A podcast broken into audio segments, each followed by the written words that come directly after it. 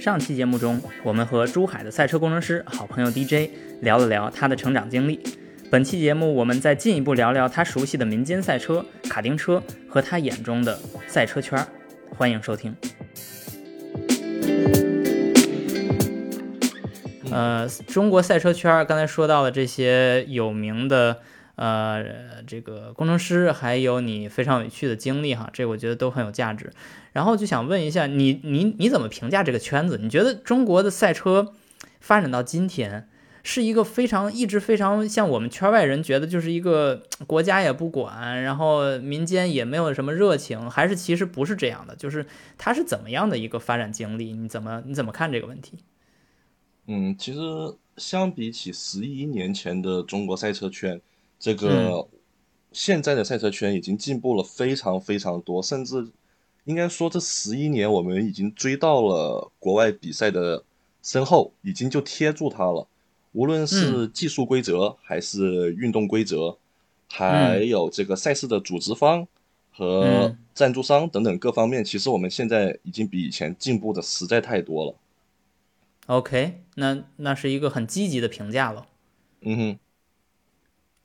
对，所以呃，从你的角度讲，中国所谓贴近世界的这个水平，那说明是不是说我们下一步应该可以看到非常多的赛车人才在中国涌现，然后非常有名的车队可能会进军到海外，然后参加一些国际的比赛，然后帮我们中国耀武扬威，在国际上拿拿几个冠军呢？你觉得这个呃靠谱吗？嗯，但现在的问题就是。中国的赛车工程师其实两只手就已经能数完了，呃，工程师很少，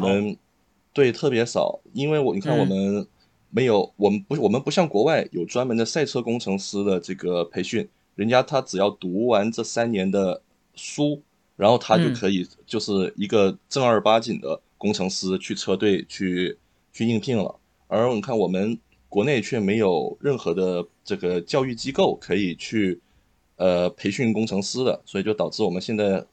中国的几乎所有赛车工程师都是因为热爱而去学习相关知识，最后去去西班牙呀、去意大利呀，或者是去德国呀，去考取相关的工程师资格再回国。这个就会导致呃学习成本非常高，然后时间成本也会非常高。你要花费你可能要四五年来学习，才能达到别人三年学习的效果。啊，其实耽误了很多时间，走了很多弯路。是的。OK，那那听上去可能也没有那么的像刚才想到的这种积极或者正面哈。但是毫无疑问，其实这都是发展中遇到的瓶颈。呃，有时候可能我们个人是可以突破这些瓶颈的，但是更多的时候，如果你从一个社会的角度讲，如果你没有一个像英国呀、美国呀这种比较呃专门的这种成建制的、成体系的这种培养。呃，路线给大家设立好，给大家建设好的话，其实，呃，单靠个人的热情和这种突破，还是其实是很难的哈。这这个我们也很好理解。然后我觉得从另一个角度哈，从杨洋的角度，这个嗯，这个大家对赛车很热爱，然后很喜欢，像杨洋开卡丁车很多。然后之前杨洋还跟我说过一个现象哈，这个我在中国的时候也也经常遇到，就是我在上海在在苏州工作的时候，其实发现有很多人拿着自己的车啊去开 track day，去那个赛道那个上海的那个天马赛车场去开那个赛道日。啊，杨洋呢，他自己也是比较喜欢，呃，这种赛车的这种活动哈。但是杨洋好像不经常开这些 track day，是不是？呃，没错，是的。我其实不会拿，呃，民用车去跑赛道的，因为，呃，可能也是由于我作为一个汽车工程师的这么一个角色吧，我对于，呃，汽车公司生产出来的民用车。还是有一些个自己的见解的吧。我是觉得，呃，那这些个量产的民用车，其实它上面这些车上的一些零件儿，它其实设计出来主要的用途都是用于街道驾驶的。你的这个刹车片、刹车盘、你的机油、你的散热系统、你的轮胎四轮定位参数等等等等，这一切，工程师在开发这辆车的过程当中。经历了大量的测试、反复的验证、去修改、去调整这辆车各方面的参数，最终是为了要让你在街道的驾驶当中获得一个非常好的平衡，有一定的性能，又有一定的寿命，同时呢，舒适性、噪音、震动都能控制到一个很好的一个呃表现。但是呢，这个时候可能有一些个朋友会买一些个比较怎么讲，就是可能有一些朋友会买一些高性能的车，可能一些人也比较喜欢驾驶嘛。然后厂商们其实也大力的宣传这一点，有些基因对对，有很多民用车会有这种高性能的版本，但其实这些高性能版本。的民用车也还是基于我们普通版本的民用车，可能我们的动力包括操控性上变得更好一些，可能确实比它的基础版本性能要更强一些。但其实呢，这些车他们设计出来的出发点仍然是要让你满足你的街道使用的，只不过在街道上能够给你一些个更多的、更丰富的驾驶乐趣，你会感觉更不一样，你会开它会感觉更开心。但是呢，即使你拿这样的车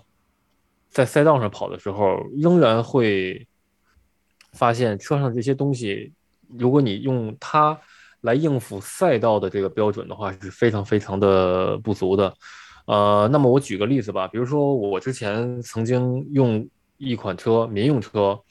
来跑赛道，那么其实我是跑的天津唯一那个赛道，那个赛车场的话，其实。呃，有很多的低速弯，你要加速完了之后要大力的刹车去入弯的。如果你想要有一个比较好的圈速的话，那我在赛道上驾驶肯定是要追求圈速的嘛。即使我不跟别人比赛，我赛道也是有计时的。在这一节赛道驾驶的这个体验当中，我每一圈都是全力的驾驶。那么我当我跑完这一圈之后，我就发现我的刹车盘片已经全都磨没了。就是刹车片已经磨到最小厚度了，就大概还剩两三毫米吧，已经就是完全不能再用了。就是你在路上好正常开车，可能都刹车效果会下降那种。那再跑赛道肯定是更不行了。而且呢，这个刹车盘还出现了很多的刹车盘增生，很多的刹车片的材料，由于过高的温度导致刹车片的材料转移到了刹车盘上，刹车盘也会有很多抖动。的问题，那异响就更不用说了。就是我不踩刹车，刹车盘片之间都会有非常强烈的摩擦异响。也就是说，我只跑了一节赛道，三十分钟，刹车盘片全没了。同时，轮胎外侧也非常严重的磨损，也基本上，呃，就是偏磨的很厉害了。当然，我没有，我并没有严重的推头或者怎样，只是可能过弯的时候更偏极限一点。然后时间长了以后，轮胎温度上来，毕竟是民用胎嘛，可能。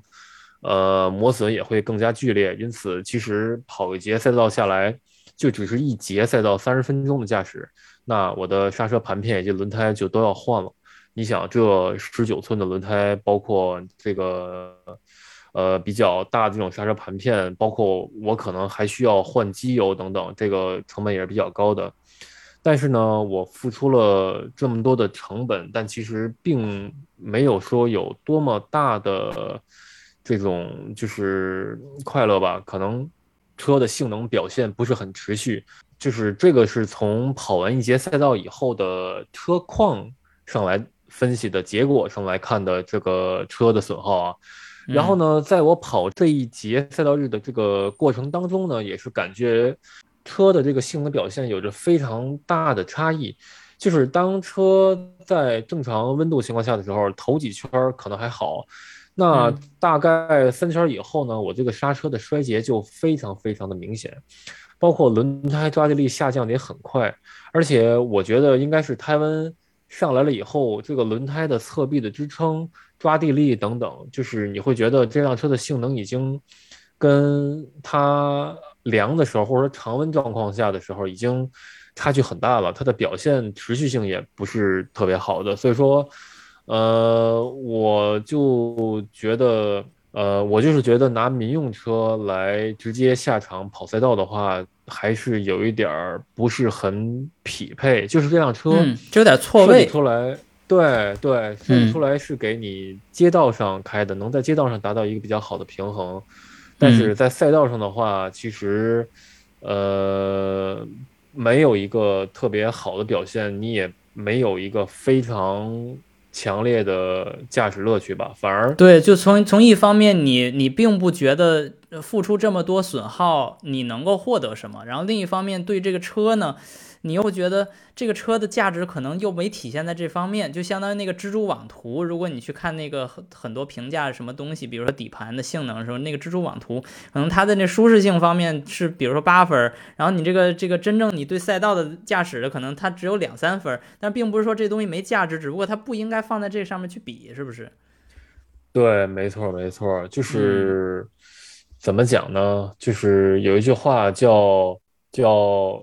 干什么事儿就得用什么东西，差不多的意思就是说，我们比如说跑赛道的话，那其实，呃，我们都知道赛车是专门为了赛道而生，或者说为了比赛而生的。它的比如说刹车片、它的车身刚性、防滚架、它的散热系统，都是为赛道这个目的来设计的。它制造出来的时候就考虑了很多很多赛道上的需求。因此，它其实是一个非常，呃，合适的一个车辆，就是让你在赛道上能够尽情的驾驶，享受驾驶乐趣的这么一个，嗯，对，这么一种车。所以说，呃，那么我观察身边朋友以及结合自己的呃经验呢，其实还是觉得在赛道上的话，用赛车你会有更好的驾驶乐趣以及更所以，所以你不太建议让大家用自己的车去开 track day 这种这种。没错，没错。OK，这个了解非常好啊。那 DJ 你怎么看这个问题？呃，关于民用车在赛道跑的话，其实我个人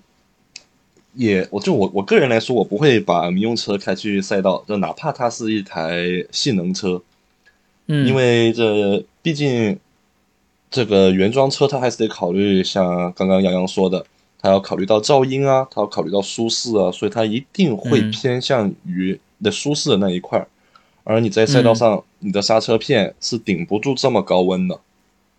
嗯，而且你去赛道，你的轮胎消耗、你的刹车片消耗这些东西买回来又比较昂贵，然后你还体验不是特别好。嗯。而如果是我的话，我会因为像我经常开赛车嘛，所以我自己的民用车我是几乎不改装的。那是因为我知道，如果我把我的民用车改装的偏性能的话，那我刹车它会有尖笑声，然后脚牙避震又会把我颠的呃老腰老腰疼，还有像排气，如果我要出去跑跑个长途的话，那我得忍受着排气好几个小时。所以我不会改装自己的车。如果我要玩，那我可以比如说花个呃三四千块钱，我去向赛车队租用一台 GK 五的赛车，飞度赛车啊。OK，本田飞度。你想啊，它它它具备了全热熔的轮胎，然后它也有那个脚牙避震，然后它有那个防防滚防滚架，所以它的那个整个车身的扭转刚度会更加高，所以它操控会也会更灵敏。就各个方面。就包括刹车片，人家都是用比赛专用的高温刹车片，所以我哪怕就开一个很入门的飞度赛车，然后我也会玩得很开心。这一定会比我开一台原装的 M 三下去活赛道要开心很多，甚至我都不用担心它的磨损。是是是，这里边其实就可以给那些圈外人或者说不太了解这个。啊，到底这种民用车运动版和赛车之间有什么区别的人，就给一些简单的一些概念哈。就是说，呃，其实并不是说民用车呃的这种运动版不是好车，只不过它考虑的工况是比较复杂的，而且更偏向民用，啊，所以呢，在这个赛车赛道的这个呃使用方面不是特别适合。而且它其实也并没有说从从工程师的角度哈，并没有说呃赛用的那个刹车盘、刹车片就一定比民用车的要高级，只不过它更偏向于高温使用，而高温正是赛道使用的一个正常工况，是不是？嗯，是的。你想赛车的刹车片和刹车碟，它在温度低于八十一百度的时候，它是根本刹不住车的。嗯，所以这也是为什么你会看到赛车。它会有一个编队圈或者叫暖胎圈，大家要加速刹车，加速刹车，把轮胎还有刹车系统都暖到一个正常的工作范围，它才能跑比赛。不然的话，是是是，它完全冷的，比如说跑公路的状况，你又不你不会频繁的大力刹车，它一直上不了温度，那么它就建立不了它的摩擦值，那样的话你反而更危险。是是是，这这其实也是这个呃，我们看那个赛车起步，这个静止起步的时候，发现第一个弯其实是最难的，因为他们很多的车可能这个温度就没上来。然后可能又是这个第一个弯，又是那种高速直道的那种需要大力刹车的弯，有可能就因为它这个温度不够，或者说它刹的太晚了，然后就冲出去了。然后所以就是整个一场几十圈的比赛，第一圈就冲出去了。这个也有时候在看 F 一看赛车的时候也能看。这个也是很划不来的。是是是，就是这个比赛不是只有一个弯儿。对对。有的时候可能有一些车手不是特别有经验，他第一个弯儿跟别的车在拼，然后。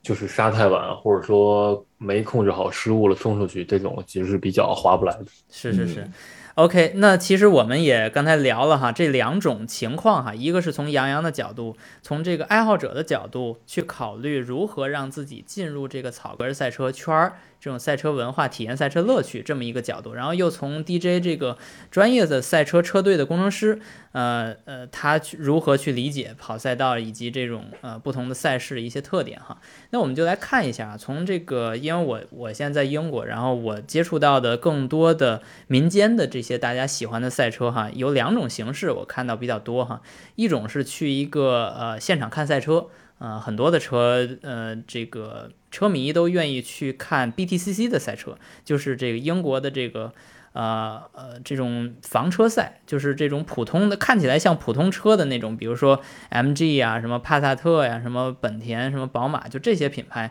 他们把这个赛车呢，就造成那样那种样子，像像你平时可以买到那种赛车的样子。然后呢，另一种呢是大家去开自己的。呃，民用车或者开这种专门的赛车，哈，就是专门的这种很便宜的赛车，比如说这个雷诺 Clio 改的赛车，或者是这种就在在英国，因为飞度不是很流行嘛，就是雷诺 Clio 可能改的是比较多的，或者是小 Mini。这种日常的这种 mini 的改的赛车比较多，然后大家用这种统一规格的去比赛的这种小的俱乐部的比赛赛车，这这两种是情呃非常常见的一个赛车的形式哈。然后另一种我能想到的哈，就是卡丁车。这个其实呃我在我的工作中呢，有时候我们这个大家一起说下班了之后，呃大家一起做这个嗯团建哈。或者其实就是增进感情的一个一个娱乐活动，类似呃可能二十年前打保龄球的这种娱乐活动，大家就说去开卡丁车吧，然后就去开卡丁车，其实给我非常多的乐趣哈。杨洋呢在这方面是呃专业户哈，不仅是自己有时候会跟别人一块去开卡丁车，有时候是参加比赛，而且我听说你还有自己还有一个卡丁车，所以在这个卡丁车上你怎么看这个呃赛车跟卡丁车之间的关系？呃，我觉得其实卡丁车真的是一个对于可能普通人来说是一件非常，呃，非常好入门、非常具有性价比的一种接触赛车的一种方式。嗯，呃，我为什么这么说呢？是因为首先卡丁车它其实结构很简单。它比如说，大部分我们接触到的卡丁车还都是化油器的，并且呢，它也没有悬挂，嗯，这些东西，所以说它整个车辆也很轻的，结构也是很简单的。然后呢，这种结构简单，这种便于维护，然后开起来比较便宜的车呢，但是它造起来呢，却只有一个目的，就是为了跑赛道，嗯，或者说去比赛。因此呢，它卡丁车可以说是一个非常非常。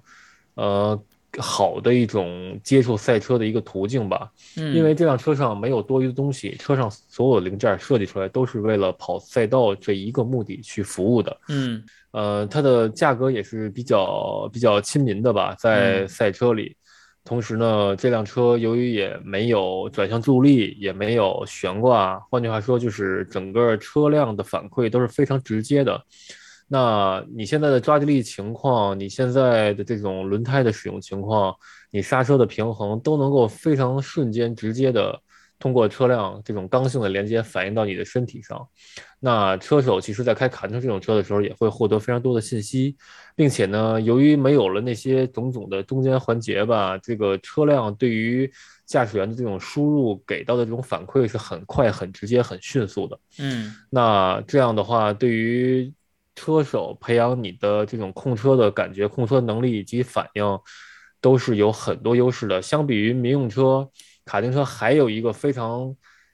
大的不同就是它重心是很低很低的，嗯，呃，我们开民用车的话，即使是非常高性能的民用车，嗯，你过弯最多最多大概有一个 G，一点几个 G，一点五个 G 已经很高了，嗯，但其实卡丁车你轻松能到两个 G，甚至二点五个 G 以上，嗯，在这种就是竞速级别的卡丁车里头，这个过弯的这种极限是很高很高的，你别看。呃，只有特别特别小的这个四条轮胎在接触地面，但实际上由于低重心，包括重轻量化的优势，卡丁车的驾驶乐趣是非常非常高的。呃，有一句话嘛，就是说卡丁车开得快的人开别的车都快，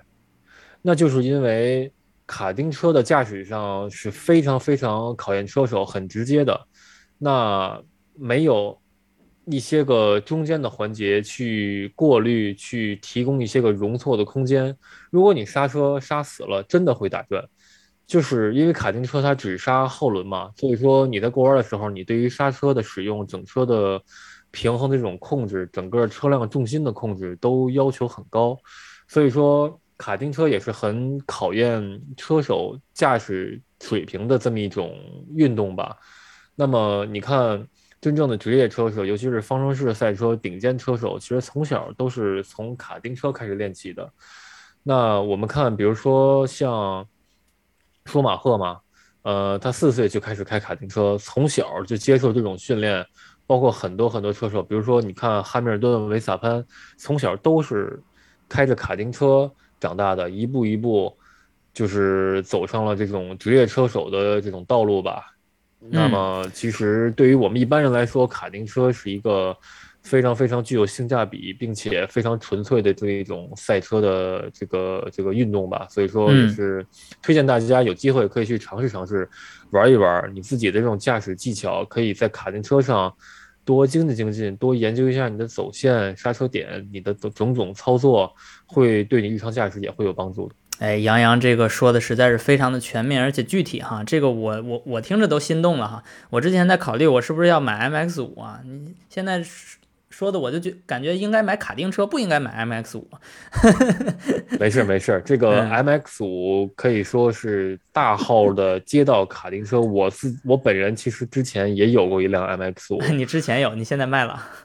对我之前有一辆 MX 五 NC，就是三代 MX 五，我在中国买了这辆车，然后并且还改成了手动挡，因为中国只卖自动挡的。对对对，后来我改成了手动挡，开了四年，最后最后卖掉了，换成了一辆杜卡迪。OK，是，那你你要走另一个路线哈，咱们先不说杜卡迪哈，问从从这个 DJ 的角度讲啊，你怎么看卡丁车这件事儿？这个我知道，其实有有一些赛车工程师也是卡丁车的工程师。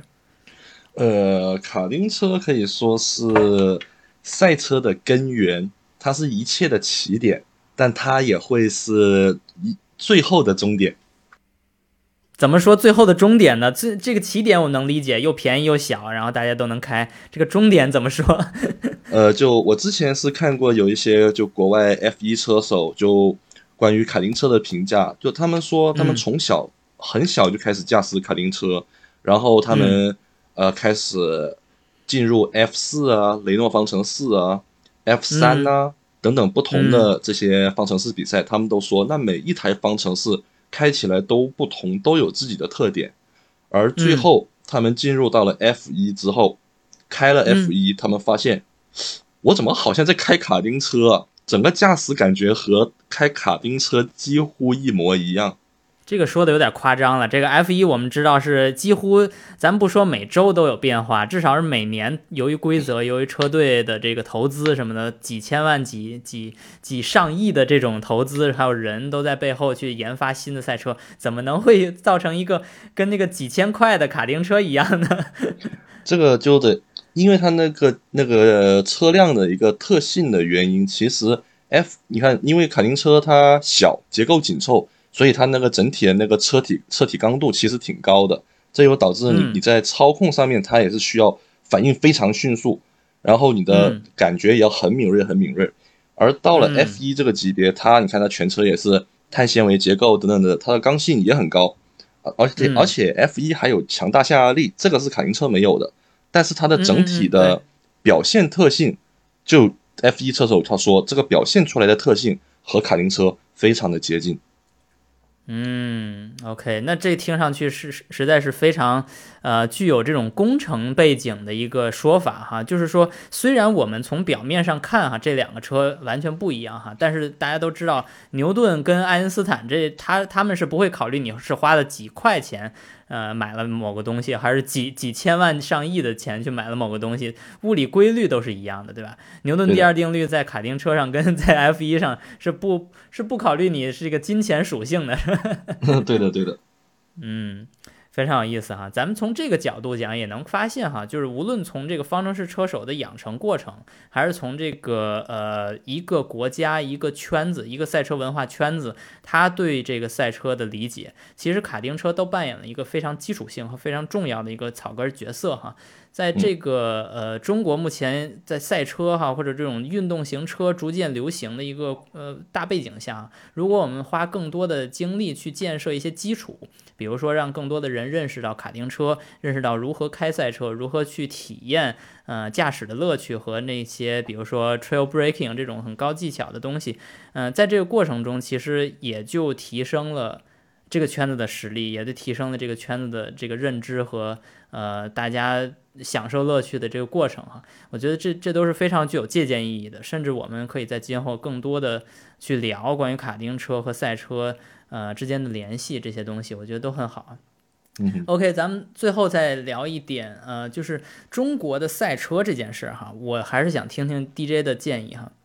就是我们可以看到非常呃有效的。呃，让这个呃顶尖车手哈，比如说像那个我们今年看到的这个周冠宇，已经开始接触到顶级赛车领域的呃这种比赛，然后还有这种呃 CTCC 这种比赛，这种相相对民间一些的哈，嗯，也收获了不少的观众群。啊，这些都是非常积极的。就是你感觉现在中国的赛车，还有这种包括刚才杨洋说到这些卡丁车和民用车跑赛道这件事儿，你觉得中国赛车还有什么问题吗？你觉得还有哪些方面是你希望看到但是还没有看到的？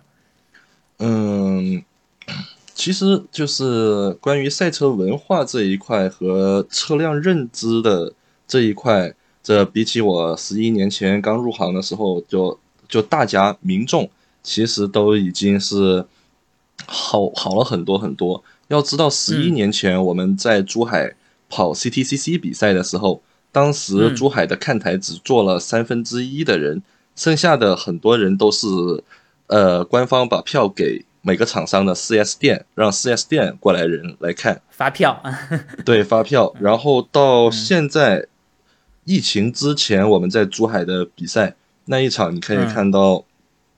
来的人，大家一看就很很明显，就各大家都是观众。然后甚至我身边有很多珠海的朋友都问我：“DJ 啊，你能不能帮我弄到票啊？”嗯，我我说我也想啊，但是观众实在太多，这票根本就抢不到，我们自己内部的人员都没有票了，已经。嗯，就大家开始开始接受这个运动，开始认识这个运动，和开始学会观赏这项运动了。嗯，我觉得这是一个其实是很积极的，对，很积极的。而且你像以前我们，呃，两千年之前，这个当时连万元户都是一个很了不起的事儿，对吧？所以那当年更加，嗯，这个咱当年就就别说去赛车了，我只能眼巴巴的扒着栏杆看着里面那些香港、澳门车手开着开着那些 JDM 赛车，什么 Supra 之类的。在里面比赛，而到现在我再去赛车场，我能看到什么？我能看到很多国内的车手，车身上贴着中国的国旗。你无论它是 GT 三的法拉利赛车也好，还是一台很入门的飞度赛车也好，这证明了一件事，就是我我们的我们的赛车手群体，呃，整个赛车的技术群体，还有这个观众群体，全部都起来了，对，不断的在扩大。是，这是一个非常积极的信号哈。呃，杨洋，你觉得怎么看目前的这个呃民间赛车和顶级赛车这种中国的这种赛车圈子、赛车文化？呃，我觉得，呃，其实就像 DJ 刚刚讲的，其实我觉得整体的氛围也都是在逐渐变好的。嗯呃，因为就从我经常开的卡丁车来说吧，卡丁车的话，在我们经常去到的那个赛道呢，是一个就是专业卡丁车赛道，然后有很多两冲的这种专业卡丁车嗯在上面跑，包括我自己的车也存在那儿。然后呢，就是呃，可以看到越来越多的小孩儿来开，大概小的也就几岁，比如说六七岁、七八岁，嗯，然后呢，父母带着自己的孩子来开，周尤其是周末或者说放寒暑假的时候来嗯。开一开卡丁车。嗯。然后呢，有的时候我还能看到，比如说有的小孩在两节跑卡丁车之间的时候呢，有时候还在甚至还在看书，甚至是在写作业那种感觉，就是大家真的是呃，就是都是普通的孩子，然后就是父母带着自己的小孩来周末来练车，来呃培养这种卡丁车的驾驶，包括赛车驾驶。呃，然后我看到了越来越多的这样的孩子，我觉得真的是一个中国有希望的一个现象。嗯，对，我觉得对，真的是很好的一个现象。然有后没有什么问越来越题？多的？问题的话，我觉得怎么讲呢？就是可能还是一个晋升通道吧。嗯。就比如说一个人，他从小去练卡丁车，去培养自己的车感，去开赛车，嗯。然后呢能参加一些比赛，但是作为一个中国车手吧，他其实，呃，如果想以职业车手作为自己的这种职业发展的这个路径来看的话，他的晋升通道在我看来不算特别的明朗。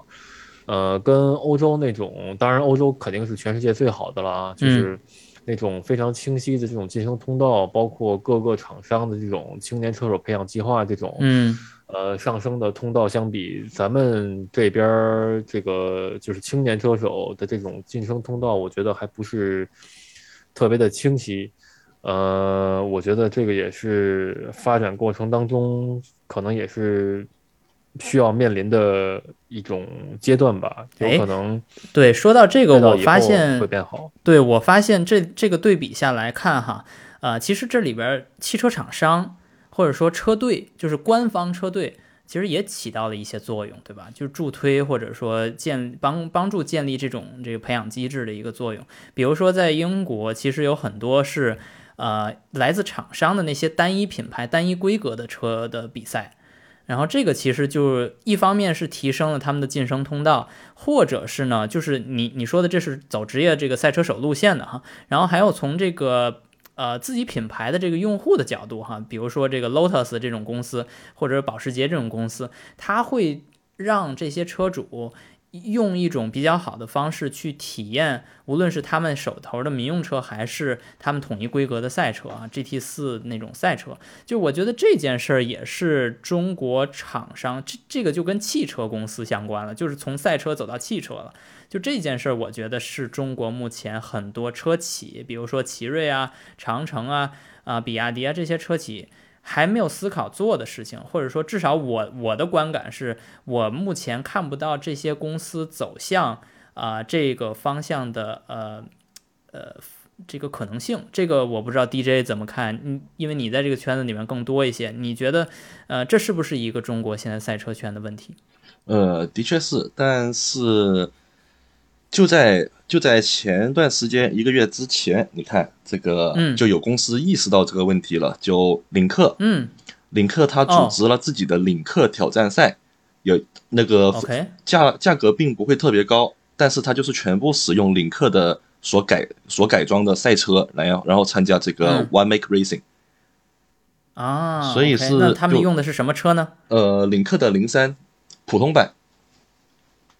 ？OK，那所以其实这是更接近他们那种 TCR 赛车的吗？呃，还达不到还是说 TC 的，就是对，它应该是属于 FIA N 组的那个赛车，它只是在原装车上装增加了灭火器、防滚架等安全设施，然后底盘、引擎、空气动力学都需要保持原车。然后刹车系统是赛车的？哦，对对，刹刹车、避震这些系统就全部更换为赛用品了。对对对，就是刚才所有说的那些 track day 的弊端它都改了，然后其他的没变。对，是的。嗯，那这个我觉得是非常非常聪明的一个做法呀，就是一方面又宣传自己的品牌的这个运动性哈，这毕竟领克零三希望打造这么一个品牌形象，然后另一方面，它确实做到了让一个赛车，呃，做赛车去跑赛道，而不是让一个民用车做赛车去跑赛道的一个一个一个做法。是的，所以从无论是驾驶体验上，还是说从参赛者能获得的驾驶经验上，它各方面其实都是更高的一个提升。嗯，那我觉得这个其实。如果按照这个方向去发展的话，那我们应该能看到更好的这种更完善的这种赛车圈子，然后这种氛这个文化氛围哈逐渐提升。我们很难去想象这个赛车文化由中央去统领做这种国家运动发展计划，类似中国的跳水或体操这样去发展哈。这个我我我不相信未来十年会有怎样的改观哈。这个我我我得我得说上一嘴，就是在前两说说说前两前两年就。就其实大家觉得这个赛车圈有有点不起不落的时候，然后当时国务院李克强就李克强总理就就就发就发表了一份文件吧，就说要提升全民运动，对吧？然后什么什么足球、篮球等等的常规运动，然后里面还着重提到了汽车运动。然后就因为这份文件 “汽车运动”这四个字一出现，然后成都的赛道呃。什么天津的赛道，就就这就后起来的这几个新的赛道，就雨后春笋，咵的一下就出来了。然后比赛组别也是 TMC TMC 杯 TMC 的那个骐达杯，然后什么领克杯、本田冲程杯等等等等等等等等等，哦，这个就突然之间就起来了。是啊，这个因为可能这两年我也没在国内，所以我没有亲身经历这件事儿哈。但是听上去啊，嗯啊，这绝对是一个呃非常积极的信号哈。是的，就如果国家可以，就如果国家可以在给予中国赛车一丁点支持，就不用特别大力支持，你给我们一点支持，宣传一下我们的正面形象，宣传一下我们赛车是运动，它并不是达官贵人过来显摆的。那种贵族运动，它是一个真真正正的体育运动。对对对。那那这样的话，就对我们整个赛车界，包括车企也好，还是我们赛车赛车圈里面的工作人员也好，这都会有一个很大的帮助，也可以让我们很快的提升。是啊，这个呃，毫无疑问，对于像从呃十一年前开始进入这个圈子的 DJ 来说，哈，这更不像一句空话，而是像一句。呃，品味了自己十一年的辛酸苦辣之后，说出了一句真的真心的真心话，希望能够看到更多的年轻人少走向自己这样的弯路哈，多多多多一些系统性的这种培训以及这种呃公司的鼓励哈，让自己能够呃真的用用自己的热情和自己的勤劳的双手去去去呃。投身这么一个呃富有激情、富有热情，而且呃其实有很多呃更更广泛意义的一个运动吧。我我觉得我在英国、在美国看到了这样的圈子，我也真心希望哈，呃虽然我很热爱那些保时捷的故事、Lotus 的故事，那都是别人家的故事。就说到底，如果我们从一个汽车文化、汽车呃国这种国家的汽车工业的角度讲，我们真心愿意看到。呃，我们呃这个习以为常的那些吉利啊、奇瑞啊、比亚迪啊，这这些品牌成为我们那些心中的，比如说 GT 三、GT 一的那些英雄，让他们的呃成功故事，让他们非常传奇的那些呃赛车呃里面的那些故事，成为我们呃这个国家引以为傲的一些汽车呃工业的一些亮点吧。我。我觉得这个，我相信汽车界跟赛车界应该是都愿意看到的一个现象哈。非常感谢今天能够请到杨洋跟 DJ 来到我们节目，然后聊一聊跟赛车、跟中国汽车相关的故事。而且今后我们相信还有更多机会去聊到更有意思的话题，呃，中国跟外国的一些交流，以及中国自己本土的汽车文化。啊，更多的有意思的故事啊！感谢大家收听本期节目，我们下期节目再见，再见，拜拜。